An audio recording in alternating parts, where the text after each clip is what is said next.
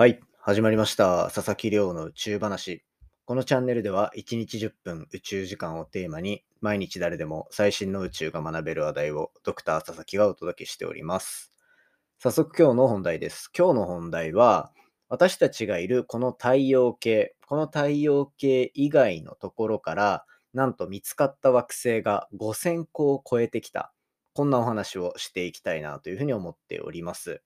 でですね、今回紹介するのは、ポッドキャストの中でも何回かご紹介させていただいたと思うんですが、太陽系以外の惑星、系外惑星と呼ばれるものですね。で、これが初めて発見されたのがだいたい20年前とかっていうところになってから、だんだんこう検出するペースが増えてきて、今ではなんと発見の数が合計5000個を超えてきたというようなところになっております。なので今回はそこら辺のお話をしていこうかなと思ってるんですが、まあ、このあたりで面白い話っていうと、やっぱり最終的には、まあ、僕自身もすごい楽しみにしている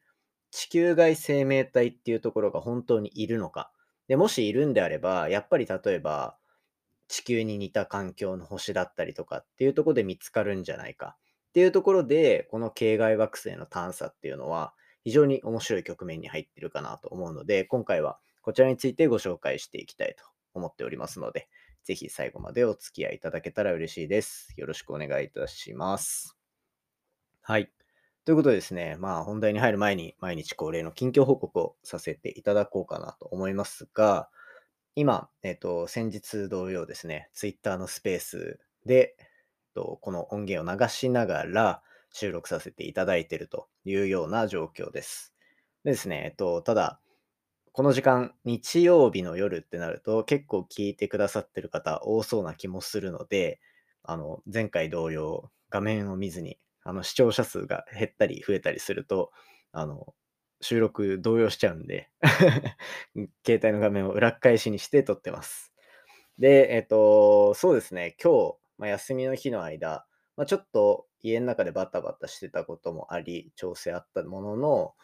うんと、ポッドキャストをちょっとですね、なんか一段と進化させるとか、あとは、あれですね、今年1年で、ポッドキャストどうやったら伸びるんだろうなっていうところも含めで、ちょっと機材いろいろ探してたりしました。で、えっと、まあ、税金関係もろもろの対策できそうなので、今のタイミングで死にそうな MacBook を買い替え、で、えっと、先日 P4 が届き、で、ま、マイクも新しいのにしようかなって今思ってたんですけど、ちょっと MacBook を買い替えたタイミングなので予算的にどうしようっていうようなところです。で、あとは、あの、昨日、一昨日の放送で、あの、ポッドキャストのスタジオ行って、やっぱ音響の設備ってすごい大事なんだなというのを実感したので、あの、クローゼットをちょっとですね、えっと、改造するために掃除して、一定のスペースは作れたっていう感じなので、あとはなんか吸音材とか貼ってうまくいい感じなスペースが作れたら嬉しいなと思いつつ、それがいつできるのかっていうような状況になってます。なのでですね、まあ、その P4 が活躍するタイミングで言うと、例えばオープニングつけたりだとか、あとは今ちょっとかっこいいアートワークにしようかとか、今日多分すげえいろんな情報言ってるな。なんかまあそういうのを今一気に詰め込んでいる状況になってますんで、まあそのあたりちょっと楽しみにしておいていただけたらなと思います。1ヶ月以内ぐらいにはドドドッと出せるんじゃないかなと。まあ、気長に待っていただければと思います。僕じゃ僕のポッドキャスト自体はこれからもずっとやってって、本当に1000回とかを目指していくような感じにしようと思ってるので、楽しみにしていただければと思います。とにかくですね、日本一位に近づくための投資の日だったかなっていうところですかね。はい。まあそんな感じで皆さんどんな日曜日過ごされてたでしょうか。結構暖かかったんで出かけてた方いらっしゃるんじゃないかなと思います。はい。じゃあそんな感じで早速今日の本題に行きたいと思います。今日の本題は太陽系以外の惑星。これが発見数が5000個を超えてきたっていうようなお話をしていきたいと思っております。でですね、このニュースは、実は多分、この1週間ぐらいで結構いろんなニュースサイトに出てきてたと思うので、もしかしたら見かけた方もいるかもしれません。なので、そんなニュースサイトに載っていたような情報っていうのは、まあ話しつつも、やっぱりこう宇宙話視点でというか、僕自身がその太陽系以外の惑星っていうところよりも、その惑星があるってことは中心に星があるわけですよね。地球にとっての太陽みたいな。で、そういう星をもう専門にずっと研究していたわけなので、なんかちょっと星目線での話もちょっと加えて、他のニュースサイトとは違う視点でお送りできたらなと思っております。でですね、これ、まずは、太陽系以外の惑星っていうところの発見の歴史になってるんですが、これ冒頭で20年前とか言ったけど、30年前ですね。初めて太陽系以外の惑星が見つかったタイミングっていうのが、1992年っていうところで30年前になるのか。これ僕生まれてないですね。僕は1993年の年なので、生まれる前からこうやってもうすでに太陽系以外の惑星っていうのが見つかっていたっていうところがあったっていうのは僕も今回初めて知りました。で、えっ、と、まあ見つかってる惑星でそこから30年間の間でだんだんこう尻上がりにあの今時点までに対してどんどん発見数が上がってきてるっていうような状況ですね。で、これは何でかっていうと、まあ、ひとえにこれはもう観測技術の発達っていうところが大きいかなと思っております。で、これは、例えば望遠鏡の性能がどんどん上がっていくことによって、惑星を見つけやすくなった。で、惑星の見つけ方ってたくさんあるんですけど、これ多分2、3週間前のポッドキャストでも話したので、もしかしたら覚えてる方もいらっしゃるかもしれませんが、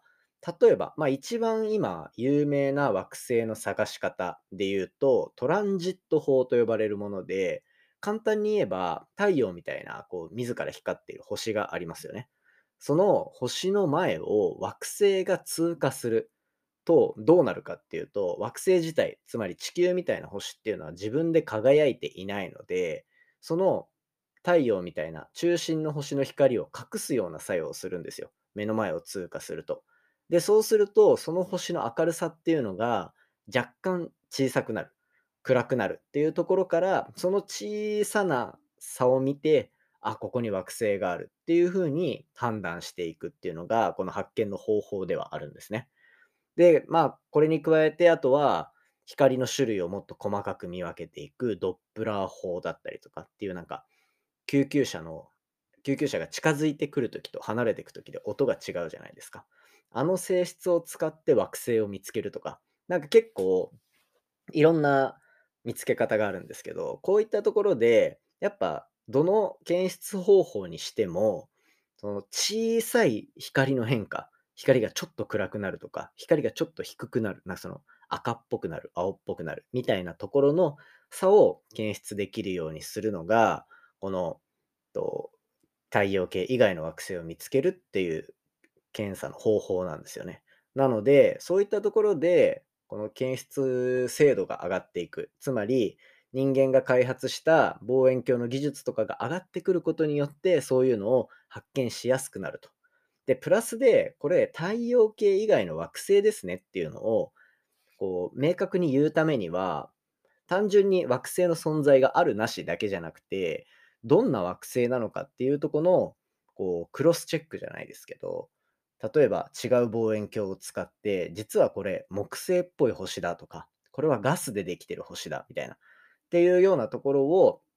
明らかにして初めてこの惑星だっていうふうに言えるようになってきたりするので、まあ、そういった総合力が上がってきたことによる検出数の向上っていうのが、まあ、一番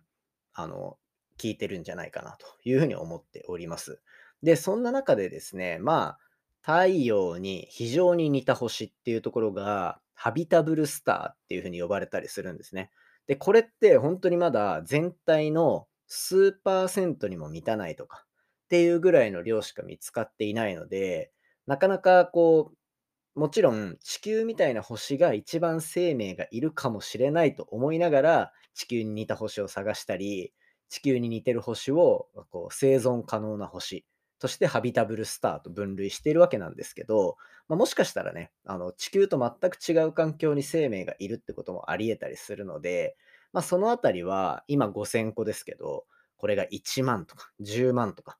なんなら最終的には1億個とか見つかってもいいんじゃないかみたいな風に言われてるみたいなので、そのあたりの発見の歴史っていうのがどんどん積み重なっていく中で、何か新しいこう生命が見つかるなんていうところもあり得るのかなというのが今のこう研究の状況になっていたりします。